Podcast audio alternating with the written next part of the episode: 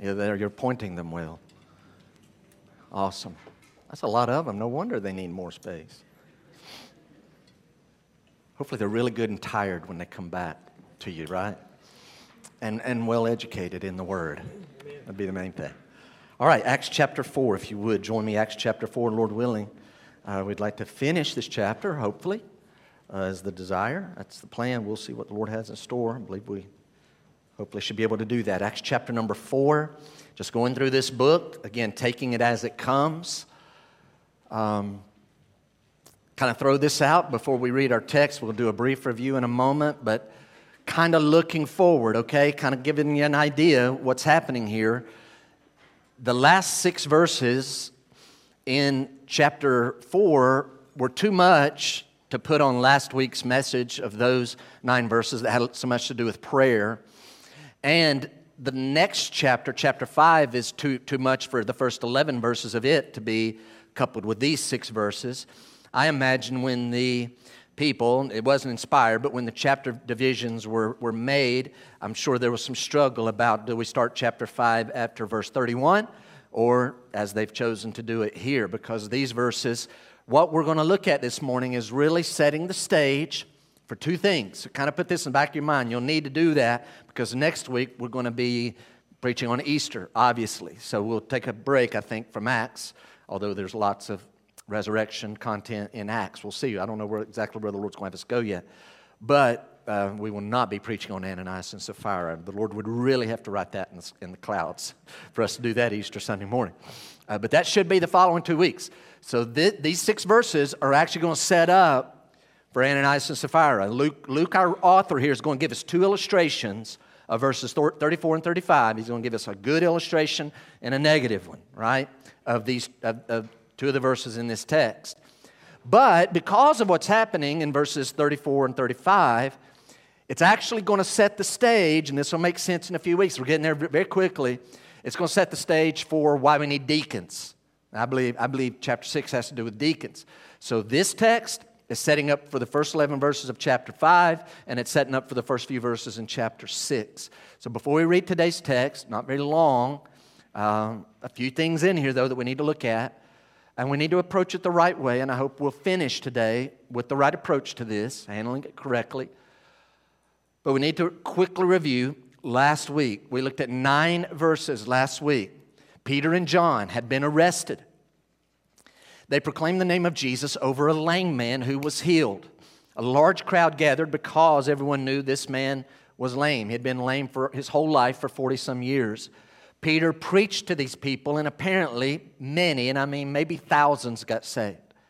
But the enemies of Jesus, who happened to be the, the, leaders of Israel, the political leaders of Israel, came and arrested Peter and John, and they put them on trial. And basically, the charge is this How did you guys do that? Peter took the occasion, being filled with the Holy Spirit, to tell the 71 member Sanhedrin, the leaders of Israel, five powerful truths about Jesus, and he was not holding back, and it was very powerful. Their response was to threaten Peter and John and all the followers of Christ no more teaching and preaching and, declaring the name of Jesus. We want it to stop or we're going to punish you. Peter and John responded by saying, We're going to continue to do that. We're going to keep preaching in the name of Jesus. Well, then we're going to punish you. Okay, so they left with an agreement. Peter and John left, got together with some Christian friends, their brothers and sisters in Christ, and they prayed. They, they like, What happened? And they shared what happened uh, as a result of that. And their immediate response to hearing persecution is coming, their immediate response was to pray. We better pray corporately. They were so given to prayer. And so last week we looked at four things. We noticed their exaltation of God in prayer. Lord, and again, not going to repreach that, but this idea you are sovereign even when it doesn't look like you're sovereign. You're in control, persecution's coming, but we just we acknowledge you, first of all. And then we notice their supplication, right? Their supplication. They ask certain requests that are not the requests that modern Americans would have asked for. They pray, Lord, just make us more bold. They're going to punish us. Make us so, bold, so bold we will keep preaching in the name of Christ. And then, Lord, meet our boldness by large crowds, is, is the idea. Bring large crowds together because you keep pouring out your power to do healing and more miracles, the things they don't want to see any more of. We pray you'll do more of those things. And in verse 31, we notice the third thing. God responded to their request very powerfully, shook the building they were in, filled them with the Holy Spirit, and the result was they went out in answer to their prayer and they were bold in their preaching. And then we left last week. So if you were not here last week, I don't say this every week, but especially if you were not here last week and you have not heard that message, not because of who's preaching it, but because of the content of it, we finished with our fourth point last week. There was like nine principles of prayer. There were like nine of them that we pulled out. Like, wow, we can learn nine things about prayer. And if for nothing else, you need to hear that. And I, I plead with you let's make these nine things part of our prayer life. And so that's how it left off.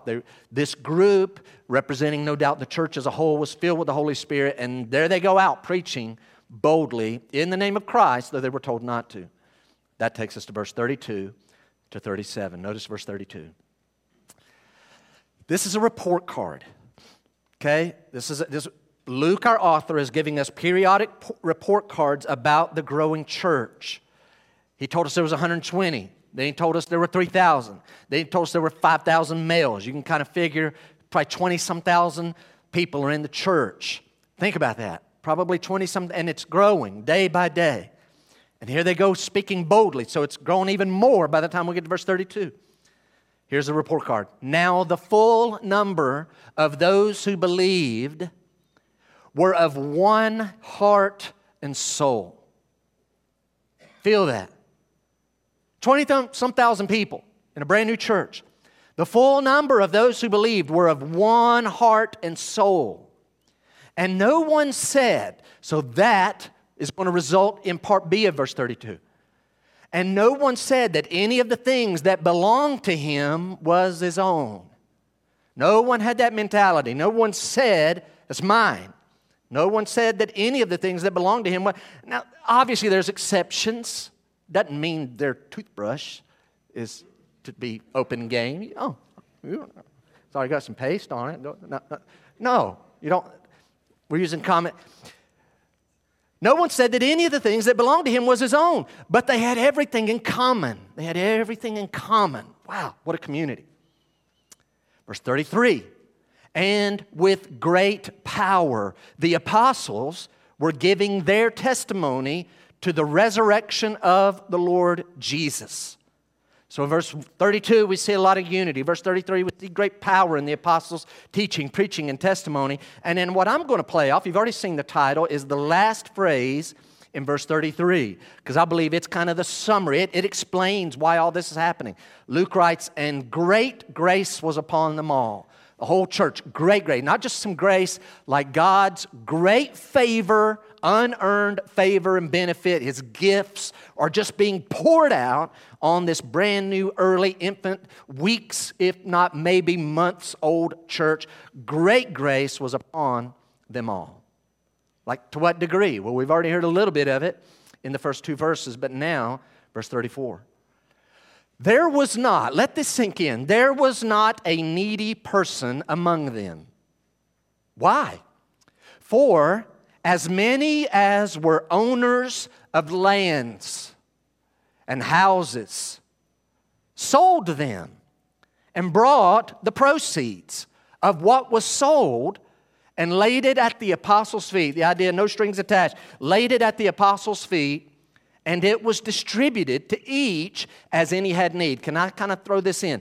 That as any had need doesn't just apply to the distribution as anyone had need. I believe that same phrase, carrying back to what we learned in chapter 2, very similar passage here. I believe that applies also to the selling of lands and houses. It, it was on an as needed basis. So, as need, oh, there's needs. The Lord leads someone over here. They sell some land. This one sells a house and they put the funds into this and they laid at the apostles' feet. Verse 35 finishes, and, and it was distributed to each as any had need. And then Luke gives us a good example, one example. Thus, Joseph, who was also called by the apostles Barnabas, Barnabas. Thus, Joseph, who was also called by the apostles Barnabas, which means son of encouragement, a Levite, a native of Cyprus, that's an island about probably 275 miles away from Jerusalem out in the Mediterranean Sea, a decent size, but an island. Joseph, we have like five or six pieces of information about this man. Joseph, called by the apostles Barnabas, that name means son of encouragement. He was a Levite, he's a native of Cyprus. He sold a field that belonged to him and brought the money and laid it at the apostles' feet. So, verse 37 sounds a whole lot like verse 35. It's just we have a name attached to that one specific illustration. So, again, what I'm going to play off this morning is this phrase in verse 33 and great grace was upon them all. Would you notice? First point this morning, we're going to combine two thoughts graced by unity, graced with unity, and graced with power. The great, how did the grace of God show up? This early church in its infant stage, thousands of them are actually graced with great unity and great power. So let's talk about that first thought. Look at verse number 32. This is an amazing text. Verse 32. Now, the full number of those who believed were of one heart and soul. The early church had tremendous unity. Now, I want to explain what that doesn't mean. That doesn't mean that instantly everyone had the same tastes and preferences and opinions on things. It doesn't mean that. They're still going to have different tastes and preferences and opinions.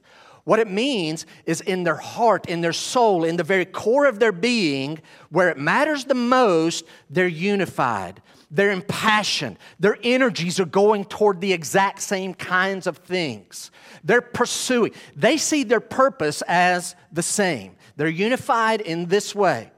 In other words, there's, there's like two or three things that have happened to all of them that unifies them. They all don't just believe that Jesus is resurrected from the dead. They have all put their like faith and trust in him, which means they all have eternal life and they've all received the Holy Spirit. And all those things are so much in common that it just totally trumps any differences that they have so that they are just they're of one heart one soul in everything that matters the most. So i want you to notice what they did not have.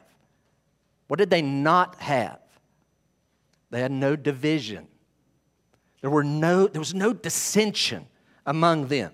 Church all around the city of jerusalem over 20000 people no dissension no division. Let this let this hit you. They had no classes among them. There were no high class Christians and low class, class Christians, no second middle class. They, that, there were no little cliques. There were no cliques. It's no like this is our group and this is always going to be our group. No, new people are constantly being brought in. It's not always, well, all the new people, you need to start making your group. No, they just keep expanding. They had no, no cliques. They had no rivalries. There were no rival. What a great church. And this is what you'd want to be part of. Why is this happening? Again, I'm going to first start with the basic. Because God is pouring out His great grace, this church was graced with unity. But if you'll write this down on a practical note, the early church had great unity because the things in Acts chapter 2, verse 42, had captured their attention. They were all on the same page. As you're writing that note, I'm flipping back over one page to Acts 2. Look at verse number 42. It's not on your screen, I'll, I'll read it. We learned this the early church, and they devoted themselves to the apostles' teaching.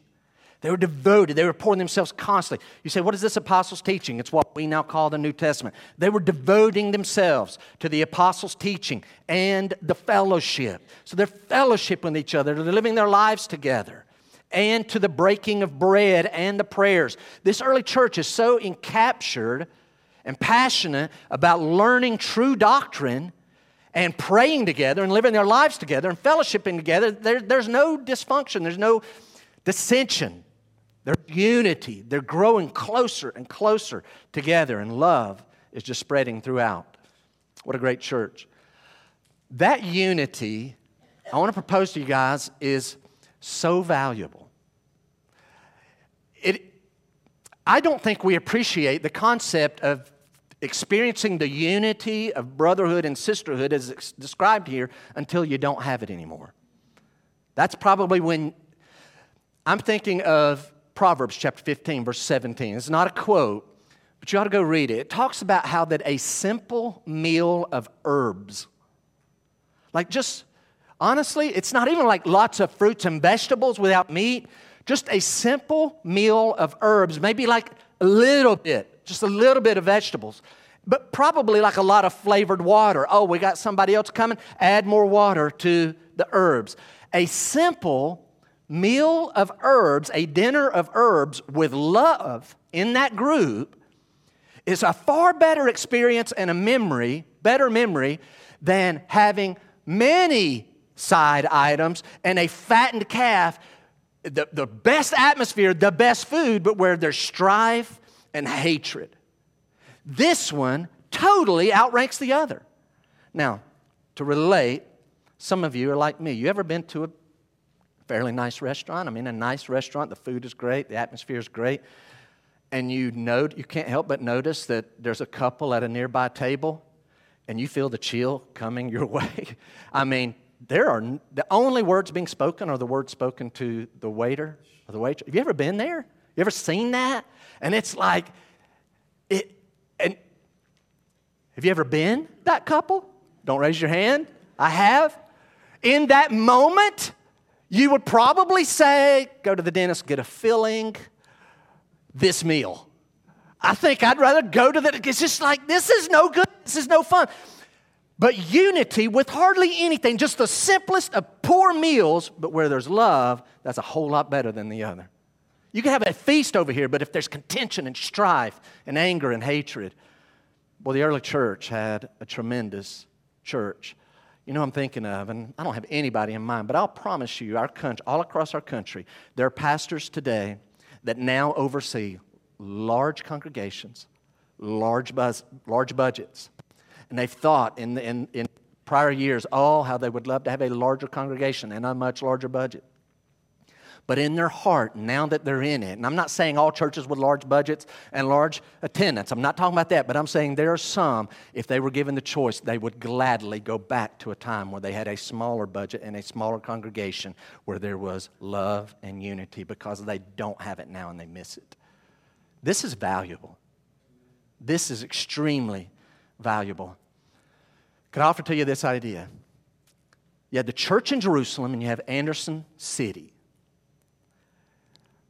probably, if, and only God knows, the number of true Christians in Anderson City and the Jerusalem church at this time probably had comparable numbers. They would not have had the church buildings back then in Jerusalem, but they would have been in house churches all around town, like we have church buildings and congregations in various denominations under the umbrella of the name of Christ. I ask you today does the church in Anderson County have unity in it? No. The modern church has lost a lot of the unity that is being described, and we wonder why? What happened? Well, there's some very practical reasons. False doctrine has made its way into the church, letting spiritual wolves in sheep's clothing set the tone and take the lead. That has caused a lack of unity within the church.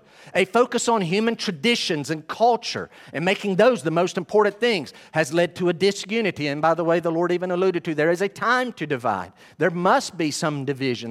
That was in John's gospel or, one of his epistles, I believe it was. So there is a time to split off, but it's because of false doctrine and focusing on the wrong things. That has crept in. Unforgiveness. I mean, to genuinely release the debt that has crept into the church in massive waves. What's become very popular in the church now, the modern church, as opposed to what they had in, that, in this early stage, is there's so many church options, people get offended, and their response is just go and hop to another church. Never stop and stay and actually get something right. I'll just pack my bags and go over here. And what they're doing is taking a lot of bags a lot of baggage, and they take all their poison, they go over there. And it won't be long, they'll find a problem over there, and then they're going to hop to. Uh, you know, there are people in Anderson County, they've hopped all around the county, three, four, five, six different congregations, and never getting anything right. Well, the early church had unity. Today, we don't. We lack it, and we've lost a lot. Why? Because in a lot of places, there's no longer a focus on the apostles' doctrine, there's no longer a focus on prayer. There's no longer focus on loving each other and fellowshipping together and praising God, as we see in Acts chapter 2, verse 47, and being focused on the mission of the Great Commission. No longer is that prevalent in a lot of churches, and disunity has made its way. So I want to ask us this morning, and only you know the answer to these questions. Are we all here this morning of one heart and one soul? Are we here this morning of one heart and one soul? Would that be said? We're much smaller than what's said here in this verse. Can it just be said of our group here this morning that we truly have to ask another question? For that to be true, first off, are we all are we all in this room truly saved? Is every person truly born again? Are you saved? That's where you got to start. Am I truly is there an unsaved person? If there's an unsaved person in the room watching online, when will you put your faith and trust in Christ? When will you acknowledge and just say, God, I'm a sinner, but I've heard the gospel that we sang about the simple gospel. Jesus died on the cross. It was for me. It's enough. I receive you as my Lord and Savior. I take it. I'm resting in it right now. Come, take possession. You're the Lord of my life. Take possession of me. When are you going to have that? Don't hold us back. Are we all of one heart? Are we all truly born again? Did we all, check your heart, did we come here today, all of us, to worship the Lord? Did we all come to hear from Him in His Word, and when we do, to respond obediently to the Lord's Word and what the Holy Spirit teaches? Is there anyone that has come for any other reason? Has anyone come and like those things are not on my radar? Is there anyone in the house that your heart is not clear toward a brother or sister in Christ? And you need to go have that difficult conversation with them. Are our hearts clear this morning toward each other? Has anyone come this morning out of a habit?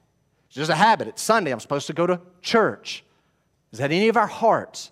Has anyone come to further your agenda? Or maybe over there, I've got some power there. Has anyone come, check your heart, to like maybe showcase your abilities or your talents. Again, that's my little power area. I get to go there. Check your honest heart. If any of that is in you, then that needs to be confessed because that's going to keep us from being of one heart and one mind.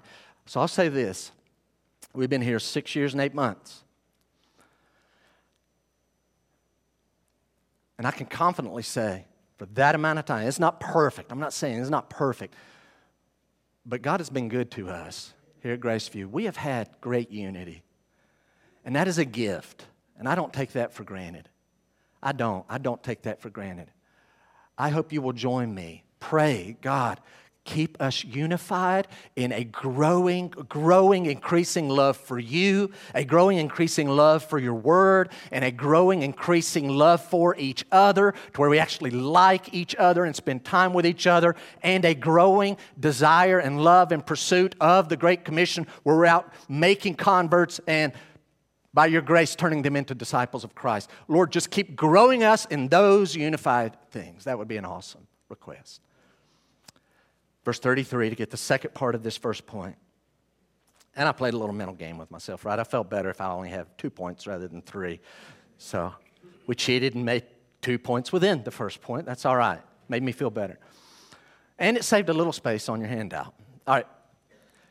And with great power, the apostles were giving their testimony to the resurrection of the Lord Jesus. So, catch this.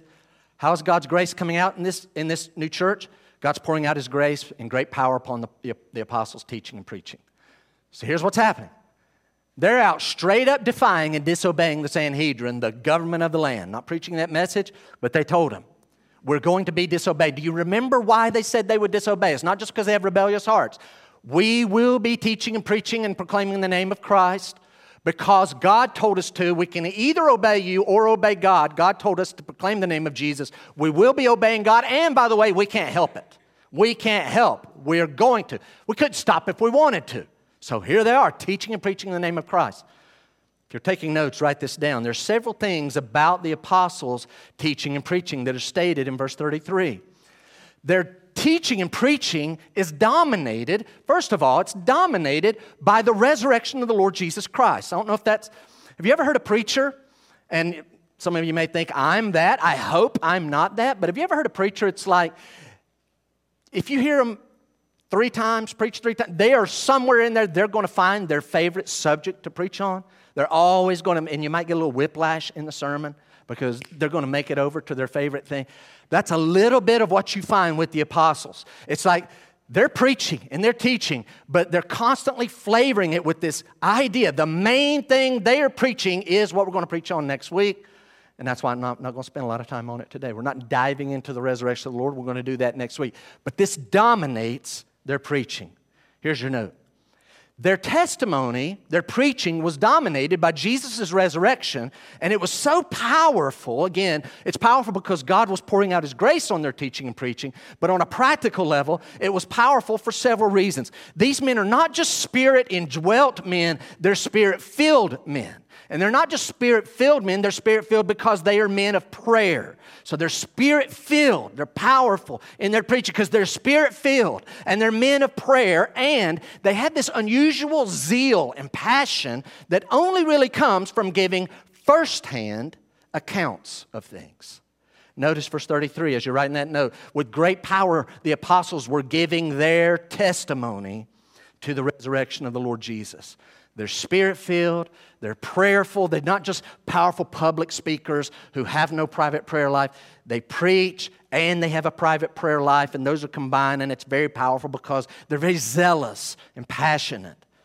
And their zeal is such that really only comes from a person that gives firsthand accounts of things. All of them.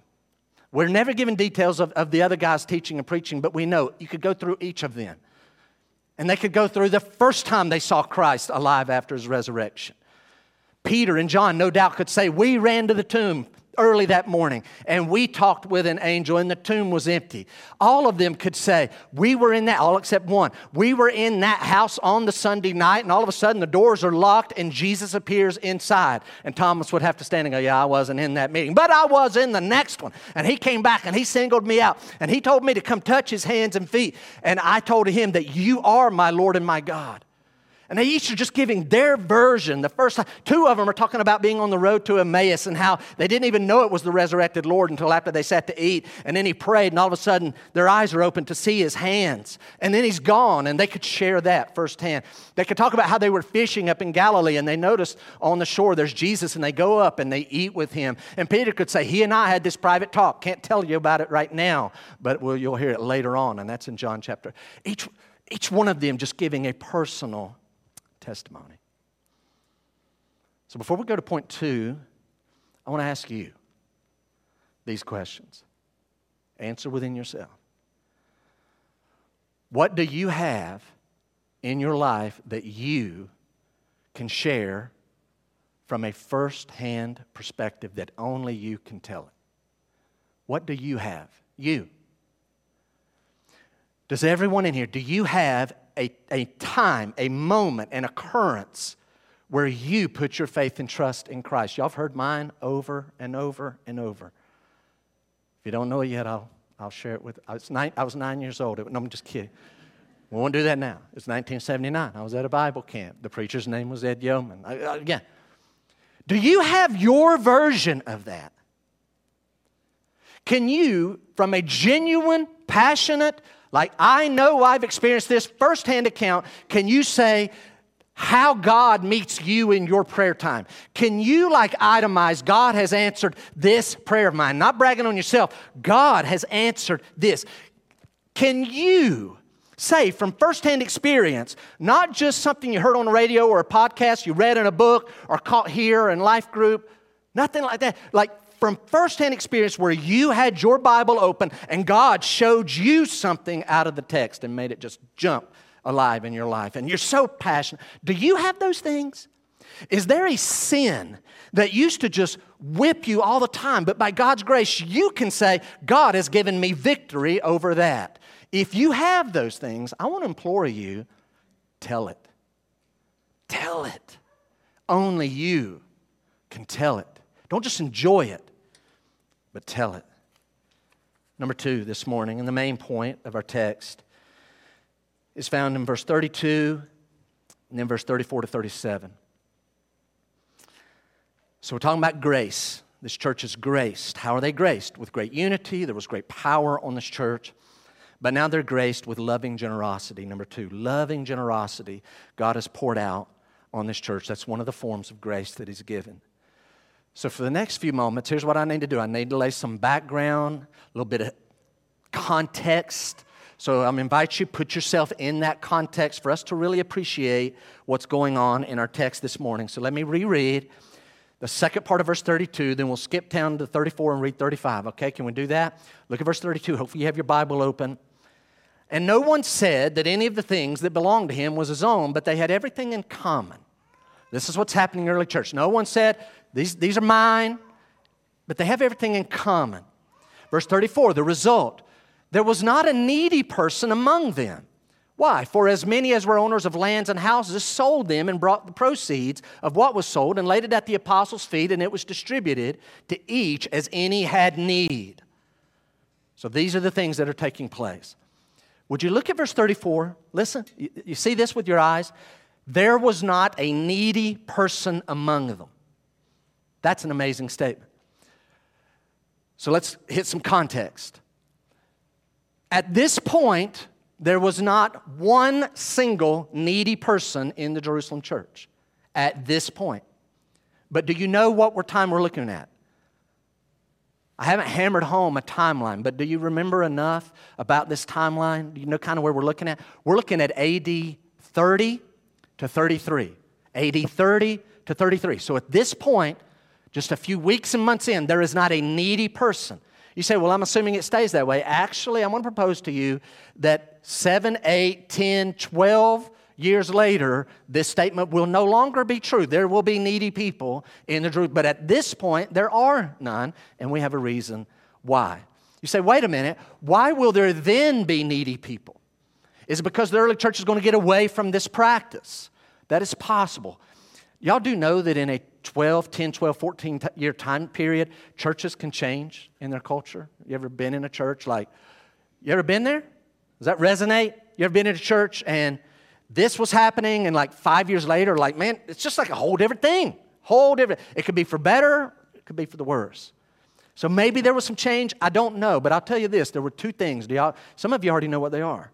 What ends up moving them from where there's not one needy person to where there's going to be many who are in poverty? Famine, chapter number 11, it's coming. A real famine is going to hit Jerusalem and really the known Roman Empire at that time. It's going to hit the Jerusalem church hard. And the other, it's coming, it's persecution. Persecution's coming in chapter number five. The Sanhedrin's going to come against all the apostles. It's coming in chapter number seven. Stephen is going to be martyred. It's coming in chapter number eight. This guy named Saul of Tarsus is going to ferociously kick off this horrible persecution against the church. Chapter number nine, this Saul of Tarsus is still breathing out threatenings and slaughter. He's on his way to another town hundreds of miles away. He's going to go persecute the Christians up there. Thankfully, God has another plan for that guy on the way. Persecution. Chapter number 12, James. You got Peter, James, and John, one of the inner circle three. James is going to die in chapter number 12 because of persecution. He's going to be a martyr. So persecution's coming, famine is coming, things are going to change. But at this moment in time, there's not one single needy person. More context. I'd never heard this, but I read it in more than one place this week. It was new to me, but I can imagine. Some commentators on the book of Acts, now catch what I'm saying, they look at this, what's happening in these verses, this, this second point this morning. This was a big mistake by the church. They actually believe this was a big mistake. They should not have done this. And they think the reason the early church did this is they had a false belief and it cost them. They say their false belief was they believed that Jesus was coming back any moment. He's coming back very, very soon. He's going to set up his kingdom on earth. Therefore, we have these needy people in the church. Land is not that valuable because in the kingdom, it, it won't matter. So let's just liquidate all of this. And boy, here's, here's their teaching. It backfired on them and they really paid a price. And it ended up leading a lot of them into poverty where maybe so many of them didn't need to be led into, but they made a big mistake. Is that true? Could that be true? I ask you, is that the tone of this text? Like, they, boy, they really blew it. They loved each other and shared. That's not the tone of the text. The tone of the text is two words great grace. Joseph, called Barnabas, is not brought in as a, as a fool, he's brought in as a good example of something. So we're not going to believe that, though some honestly do. So now we need to ask a second thing. Here's, here's another context. Why are people having to sell their houses and lands? This is drastic. Why is this having to happen? So now we rewind back to chapter 2. We're not going to turn there. I'm just going to revisit something if you were with us at the end of chapter 2. I'm going to give you three possible reasons why there's poverty that needs overcome. This is a drastic step to do this. Number one, poor people are coming to Christ. They're poor, and then they're not poor. And again, eternal life is a great motivation. There may have been some in Jerusalem going, That's great, but their people aren't poor. I'm joining up with that group. They take care of each other, okay? I don't, I'm not saying that happened. But you had poor people who were coming to Christ, and in our country today, when poor people have needs, our country has money set aside and it is available. And we want to be able to steer, and it's real, and we want to be able to steer people toward that. You say, well, Jerusalem, Israel should have had that. They did, but remember who's in charge of that treasury money for the poor people?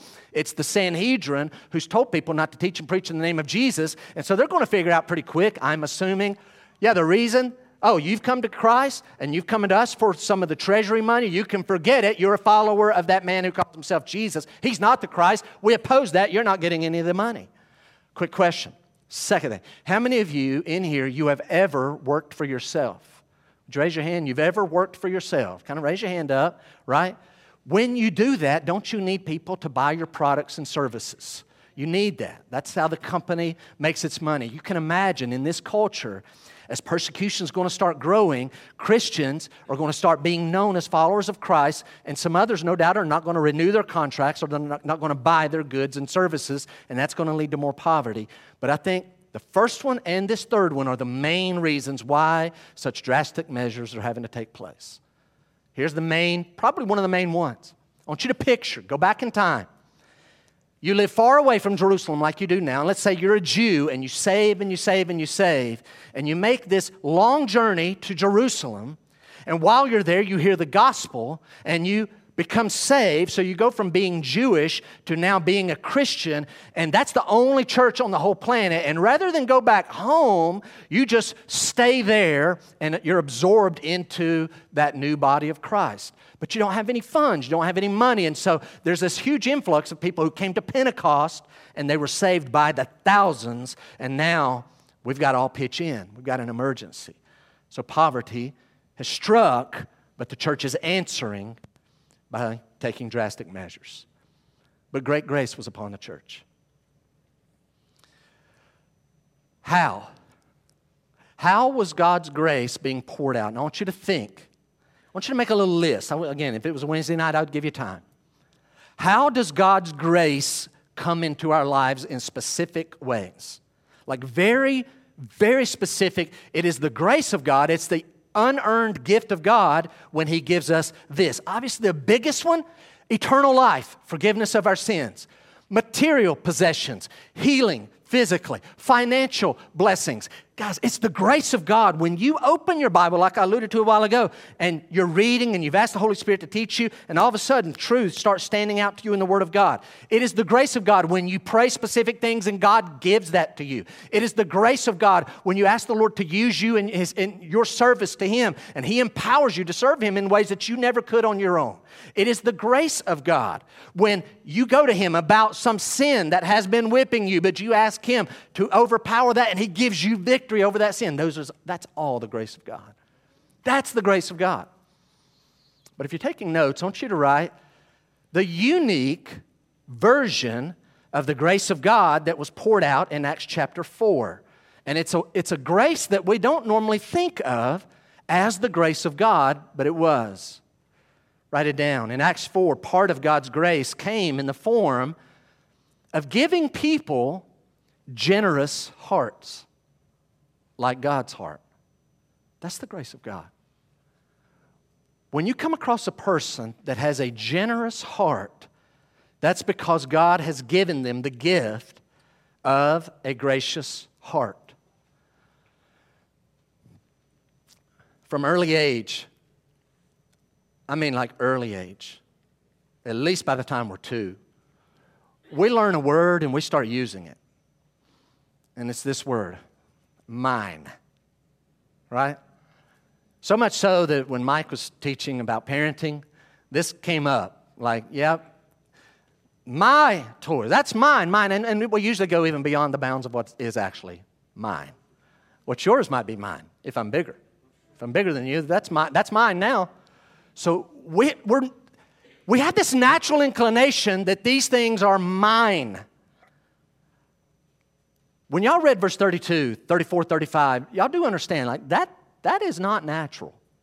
That is unnatural what has taken place. How people are responding. What happened is that God's grace came to these people in an unusual way where they stopped seeing certain things as mine. In fact, this morning, there are natural people in this building. There are naturally thinking people in the building right now, in this room, and here's their thoughts. I hope it's not you, but there are people in this room. This honestly is your thought. That's my money. That's my money. That's my house. That's my car. That's my car. That's my truck. That's my land. That's my property. Those are my kids. This is my company. You know how much I put in? This is my business. This is my company. This is my body. This is my body. I'll do what I want with my body. And then along comes God, graces a person, and they totally change. This is His. This is His money. This is his money. This is his house. This is his car. Those are his kids that's been in my possession. I'm responsible. He's made me a steward of this. That's his piece of land. That's his house over there. This is his body. This is my body. This is his body. And everything flips. That is a revolution. That is a grace revolution. So unnatural. In fact, we have two versions of such a un, and I'm, by the way, I'm not, I'm going to compare a little. I'm not pitting. I'm not, I don't want to lessen either one of these, but they are different. Can we agree on this? Look at verse 32. Look with your eyes at verse 32. Do you, do you hear how unnatural this is? The full number of those who believed were of one heart and soul. The idea is so much so, no one said that any of the things that belonged to him was his own, but they had everything in common. Like that's, that's not normal to just let other people, other believers have access to your stuff, to share, to borrow, to use your stuff. That's an amazing thing. I wish I had more time. Just stop and we could just meditate on what that would look like. Like, exactly what would that look like? Everything you own. Again, not your toothbrush and not some certain other, again, I won't go into that. I don't, don't want your mind to go certain ways. But obviously, in certain shareable things. You need to borrow that? You need to use that? Yes. Have it here. It is technically mine, but it's ours, it's God's. You need it? Yes, use it. What a great moment in the early church. But, guys, look at verse 34, 35. Can we agree this is like a whole other level? Not only were they doing that, this stuff that I own, you can borrow, you can use. But then, verse 34, there was not a needy person among them, for as many as were owners of lands or houses. Obviously, this is not their primary house. These are secondary things. Those who were owners of lands and houses sold them and brought the proceeds of what was sold and laid it at the apostles' feet, and distribution was made to each as any had need. This is a whole other level. It's one thing to share and you can borrow and use, but then there's this.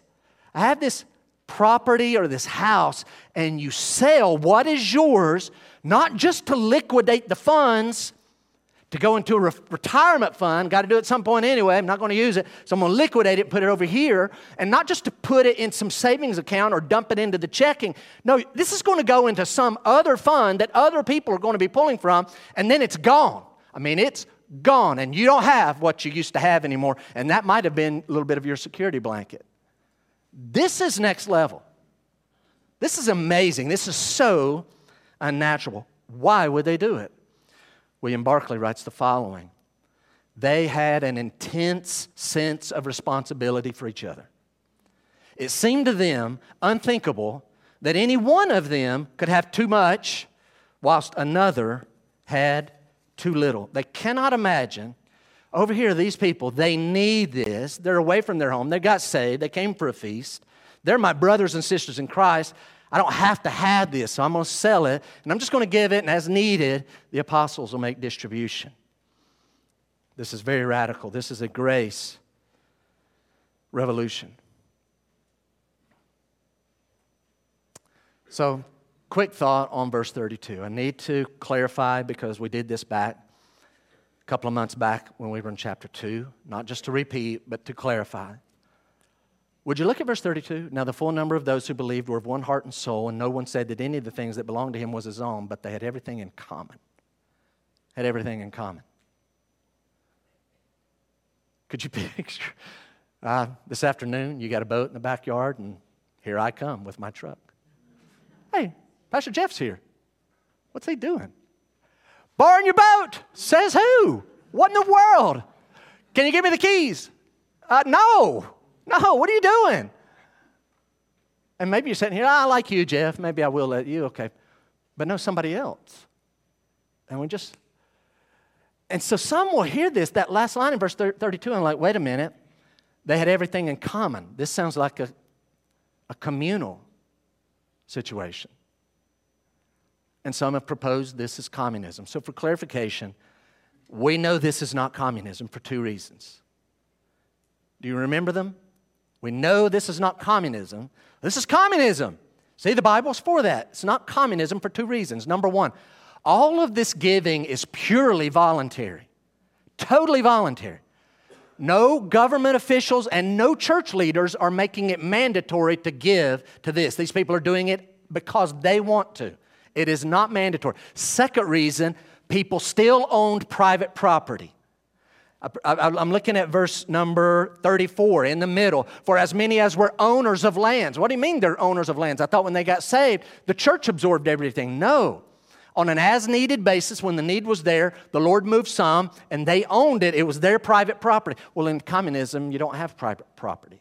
And in communism, the government tells you. And in this case, there were no government or, or no church leaders demanding. Remember this if this was mandatory, then what Joseph called Barnabas is doing would not be seen as special.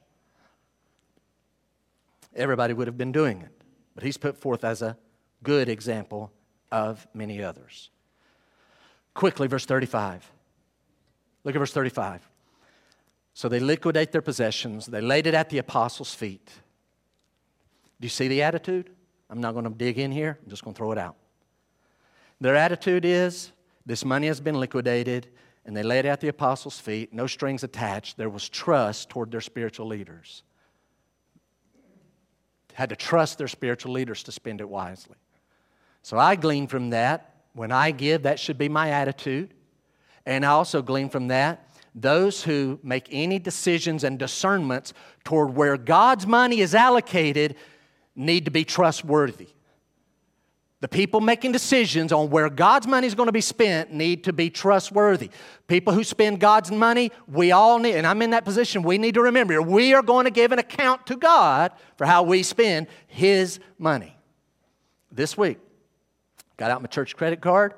I made a $75 online purchase, and I am going to give an account to God for how I spent His money that you gave. And I don't normally spend that, but I'll tell you, I'm real excited about that money, and I'm ready to give an account because I believe it was the right thing to do, and I want God to do great things through it. Verse 35, one more thought out of it, and we're going to 36, 37. Look at verse 35. And they laid it at the apostles' feet in distribution to each, and, and it was distributed to each as any had need. This is the second thing the apostles are said to be doing in the text. Do you remember the first one? What's the first thing the apostles were doing? Preaching, teaching, giving testimony. And now they got a new function, a new job. Needs are cropping up. The church is exploding. I mean, huge. And there's needs, and people are selling. This is great. Hey, we need to meet tomorrow morning, find out what we're going to do. That, that there just came in, and we got to meet that. We got to do our spreadsheet and see where the. Uh, and don't forget, Thursday afternoon, we're going to have another meeting because that's good. right. That's right. Where's their heart? Their heart is in teaching and preaching and testifying, but practically speaking, they need to do certain things because the money is being brought and laid at their feet. Just planting a seed, a little foreshadowing here. If you want to take this note, write it down. The more verse 35 happens, where people are bringing funds at the feet of the apostles, the more that happens, it's a great thing.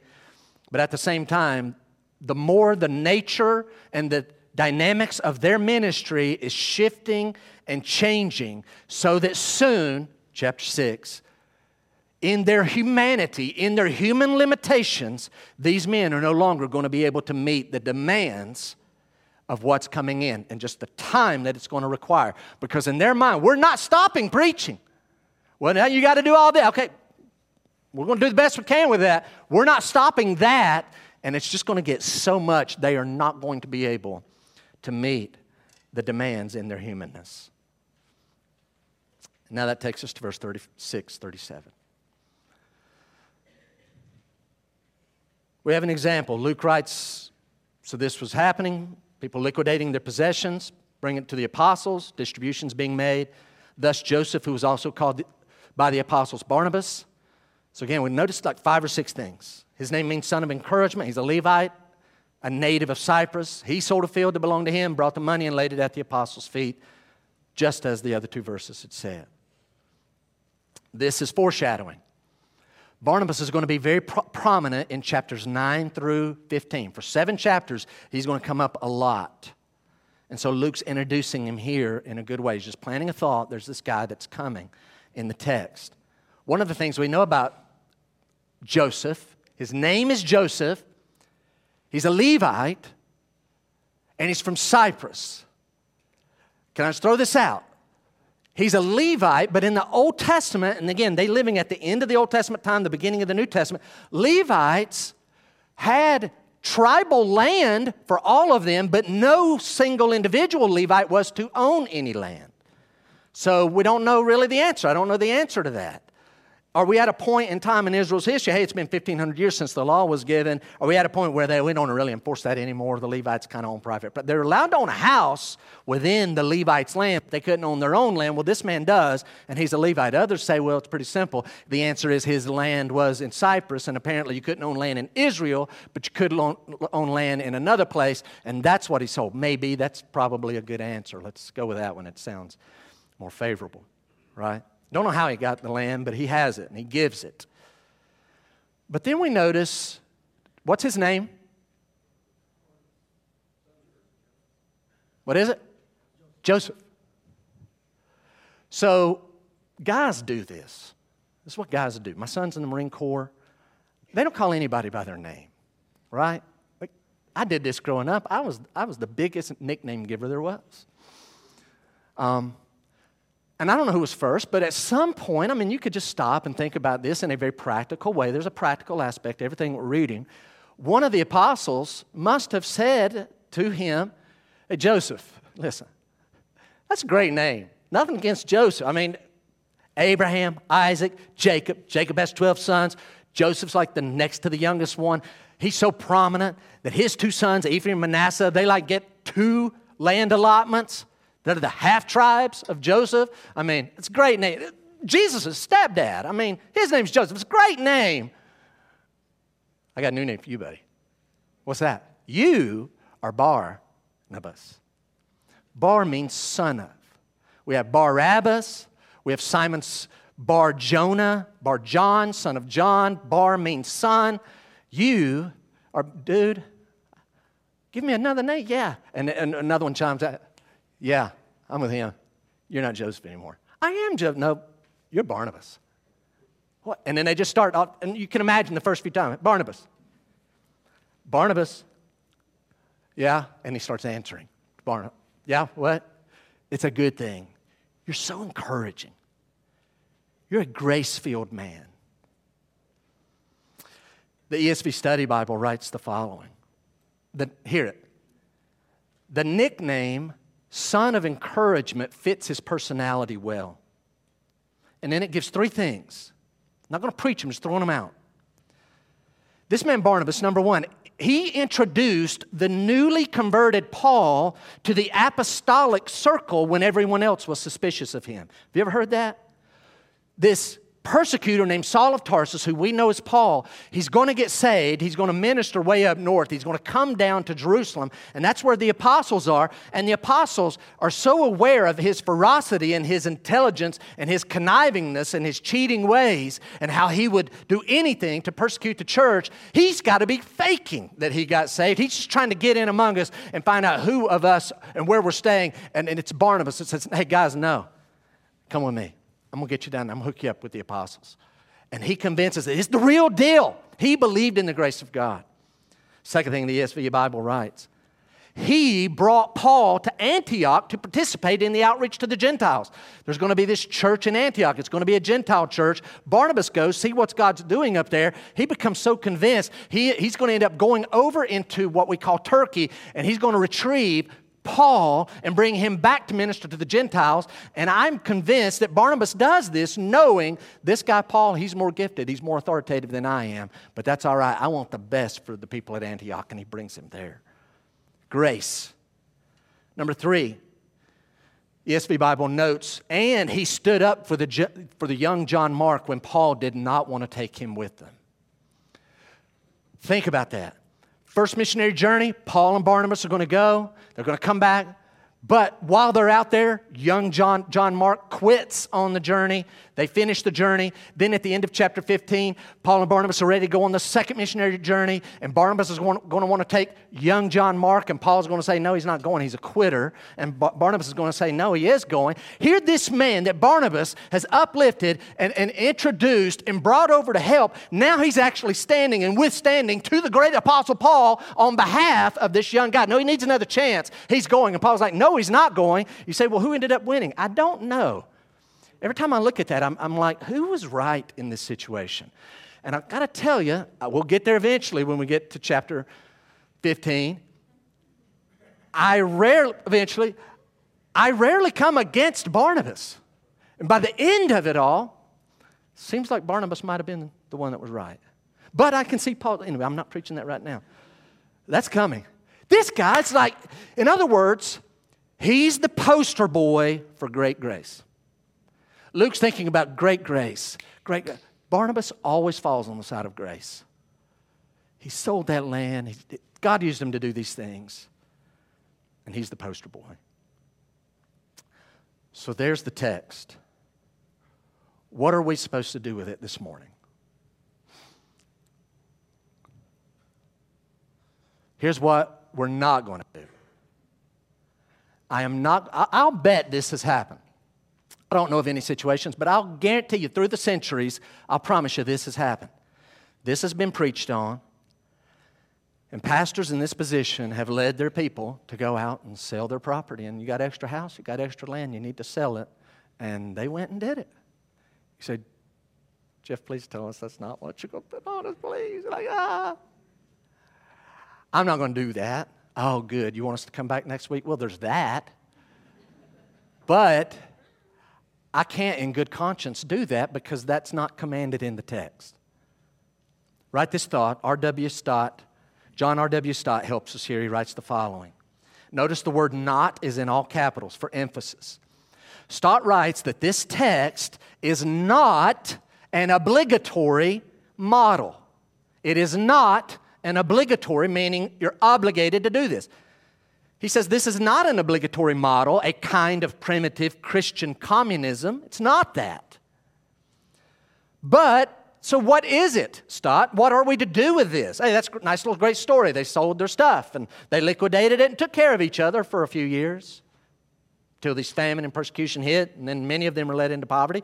This is great. What are we to do with it? It's not an obligatory model. It's not Christian communism in an infant primitive stage that we're all supposed to go out and do. But he continues what we should do, what we should surely do instead, is to note and seek to imitate two things. Here's our takeaway we should note and seek to imitate two things. Number one, the care of the needy. We should seek, we should note the care of the needy and seek to imitate the care of the needy. And number two, the sacrificial generosity, sacrificial, not just generosity, sacrificial generosity. I mean, it's costing people. So, the care of the needy and the sacrificial generosity which the Holy Spirit created. So, I want to contend in our context, this is what we should take away from it. We're not in their context. We're not in a context where we're being flooded with absolutely poor people who are cut off from government funded, funding. Now, we're going to have poor people, and I hope our attitude is to note the stance and the activity and the heart and the generousness and the, and the care toward the needy. That's what we need to take from this. The Holy Spirit put it in them. We want the Holy Spirit to put the same thing in us. But also sacrificial generosity in our context. We're not in a context where our businesses are being blackballed because we're Christians. In fact, some will do the opposite. Right now, for now, we're not under that. That may be coming. So, what should we take away from this?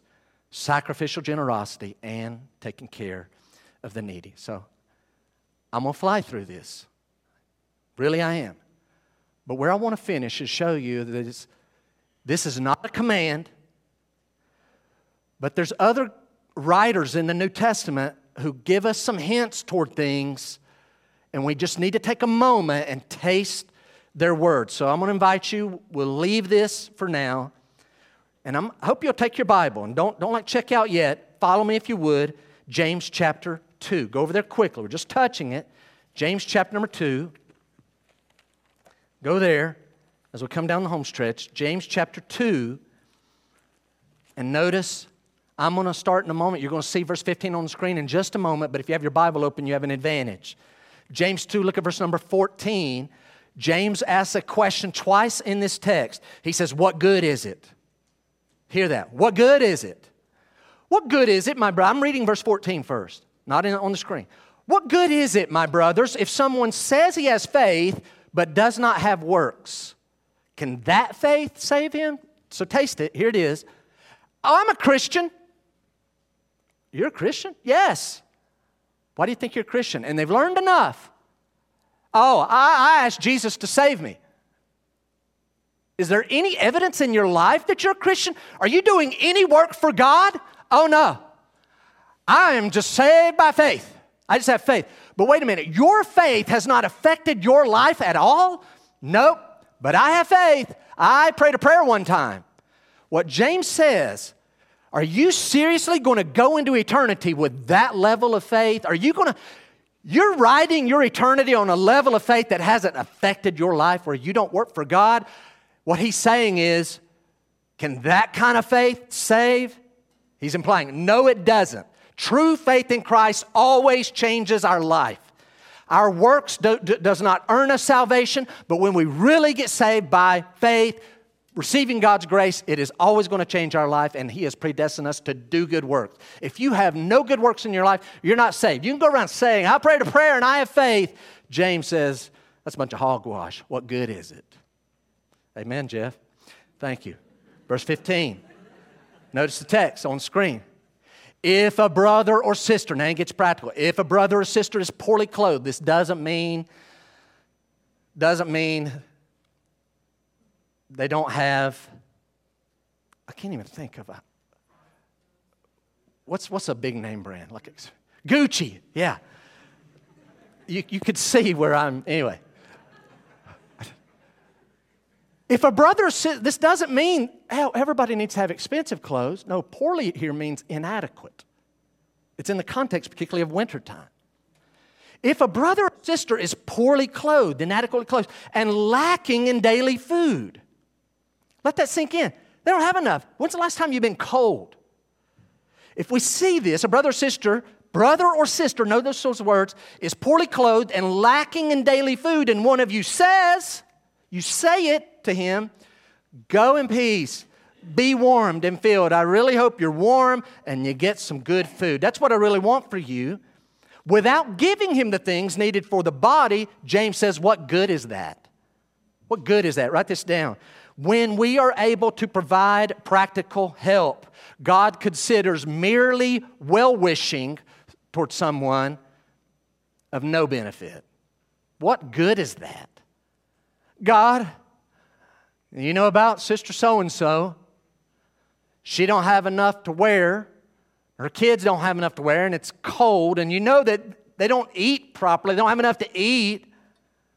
And you know this, Lord, I'd really love it if you would send them some clothes and some food. And God says, Oh, I have.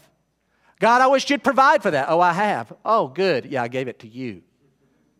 Give it to them. Oh, otherwise, what good is it? 1 John chapter 3. Look at this one. 1 John chapter 3. So that was James. We've seen what Luke has written. Then we just read what James wrote. Now we're in 1 John chapter 3. Very, very similar. James or John writes, 1 John 3:16, by this we know love. We know love. We know what it looks like that he laid down his life for us. Jesus laid down his life for us, and we ought to lay down our lives for the brothers.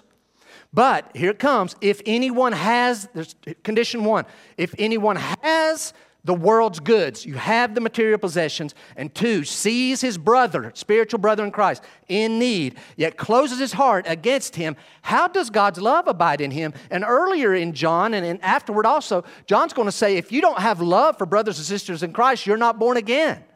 He's just going to say that flat out. So if anyone has the world's good, sees his brother in need, yet closes his heart against him, how does God's love abide in him? Little children, let us not love in word or talk. He's not saying don't ever say you, you, love someone. Don't say it. No. He means don't only. Little children, let us not love in word or talk only, but in deed and in truth. If you see the need and you have it, give it to them. Meet the need. So John jumps in on the bandwagon. James says this is what you should do. John says this is what you should do. Write it down. Genuine love is best revealed in actions, in our actions. Genuine love, don't just say it, show it to them.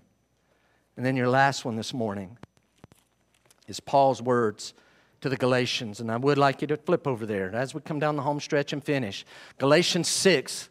Notice verse 6 through 10. I only include verse 6 for context's sake. Look at verse 6.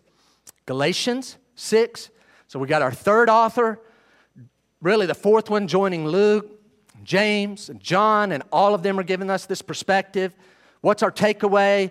Are we commanded to go out and sell our houses and property? Absolutely not. We're not told to do that, but we're told to take away what the Holy Spirit created this, this sacrificial generosity and this caring for the needy. Look at verse 6. Let the one who was taught the word, notice this idea, share all good things. So some have good things, meaning material possessions. Let them share all good things with the one who teaches. Now, especially notice verse 7. Look at verse 7, because here comes the concept.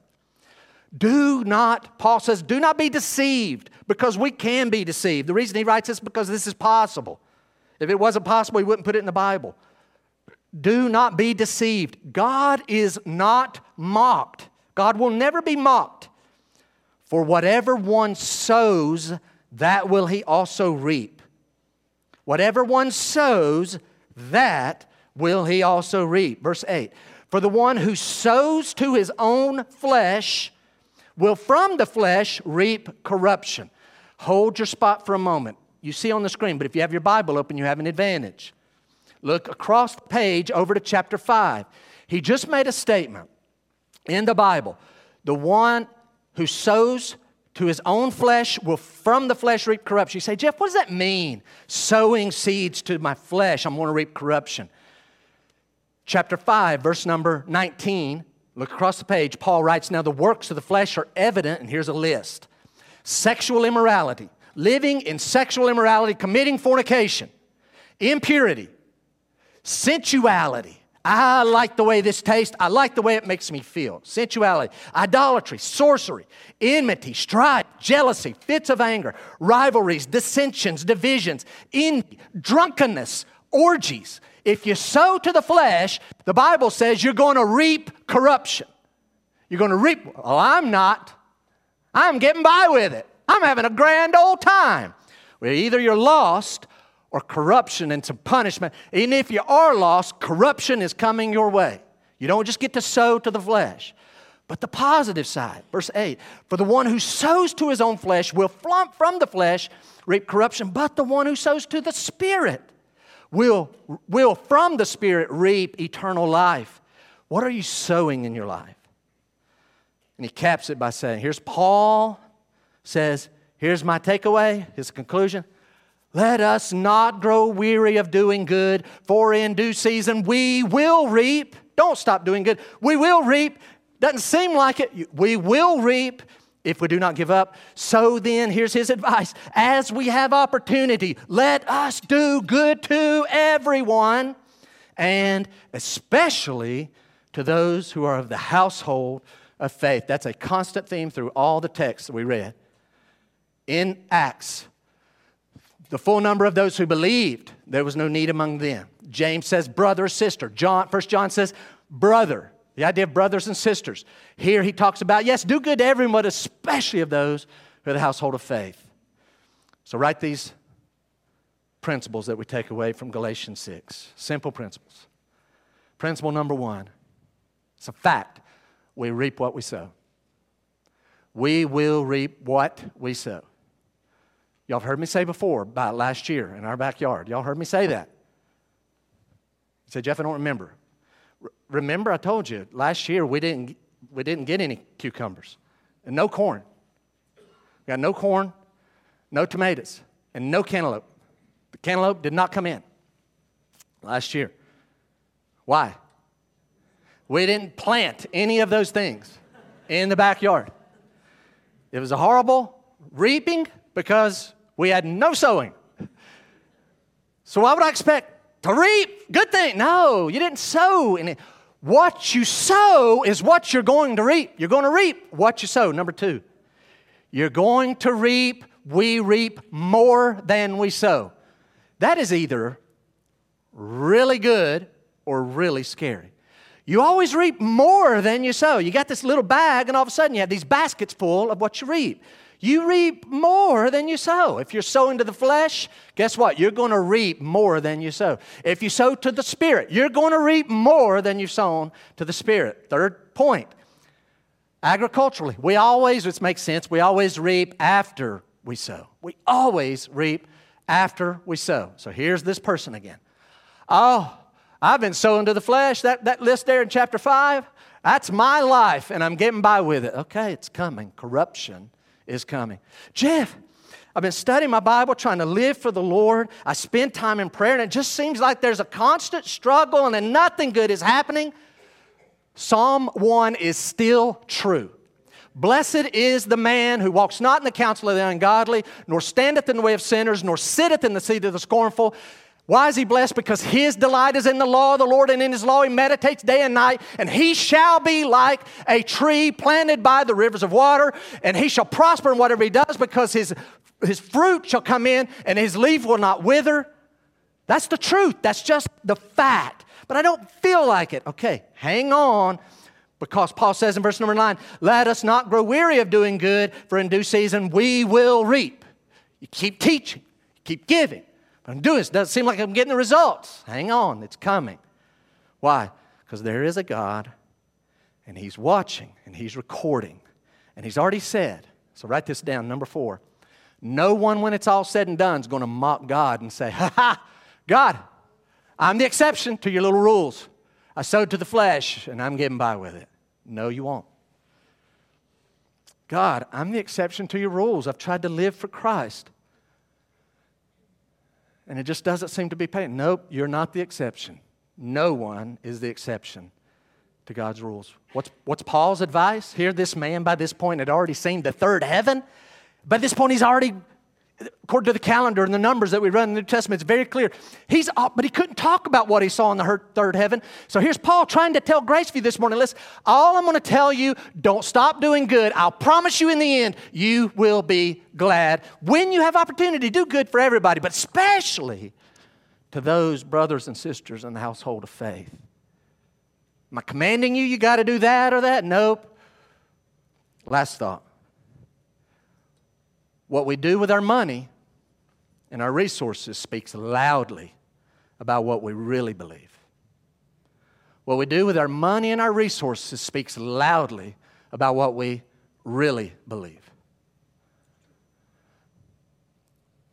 What does how the early church gave speak loudly about them? You know what it tells me?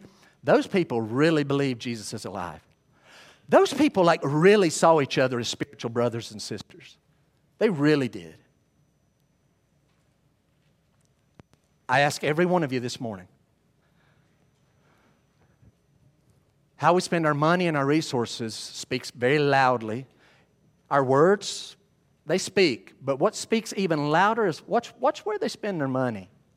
How do you spend your money? How do you spend your resources? What does your giving speak loudly about you? Does your giving say, wow, he or she, they believe Jesus is alive. They believe Jesus is the only way to heaven. They love souls. They love their brothers. They see Christians as their spiritual brothers and sisters. Their giving says it. So I ask you this morning when you hear there's an offering, going to be an offering, do you think this? Didn't we just have an offering? I declare, did we take one up in December? Yep, we did. That was December. This is April. But didn't we just do this last year? Sure did. Is that your honest thought when you hear some? Literally, I just described some of you. You've heard us talk about this Annie Armstrong. It's like, oh, already? Is this, is this, this is somebody in the house. This is literally, you've, you've heard us say that you've, you've read it in print. Oh, that offering. Well, I hope some give. Hope some folks give. Lord, let some folks give. But praise the Lord, there are some that go, offering. What's the need? I might want to give to this. If that is you, that tells me two things. It tells me God has entrusted you with some resources. You realize those are not yours, they're His, and He's given you a heart that's like His, that's generous offering. Lord, can I give to that? Lord, should I give to that? Oh. And then you, he does, by the way. And then you give. Heads bowed, eyes closed, just for a moment. Thank God for unity. Thank God when He displays His power. Thank God when He gives us loving generosity. I hope you'll pray for those things, for God to give us unity and power and loving generosity. So, just before we pray, I've got to ask you how is your heart toward your spiritual family this morning? They had unity. Is there anybody? They may be on the other side of town. Do you need to get something right? Have a clean heart toward your brothers and sisters. Let's preserve and strive. If you want to strive, strive for peace and unity. Fight for it. And I must remind you, you will give an account for how you steward God's resources. You will give an account for it. It's a test. Your money and your resources, your possessions, they're a test to expose your heart. If you need to, ask God, God, I need a new heart. I've been failing the test.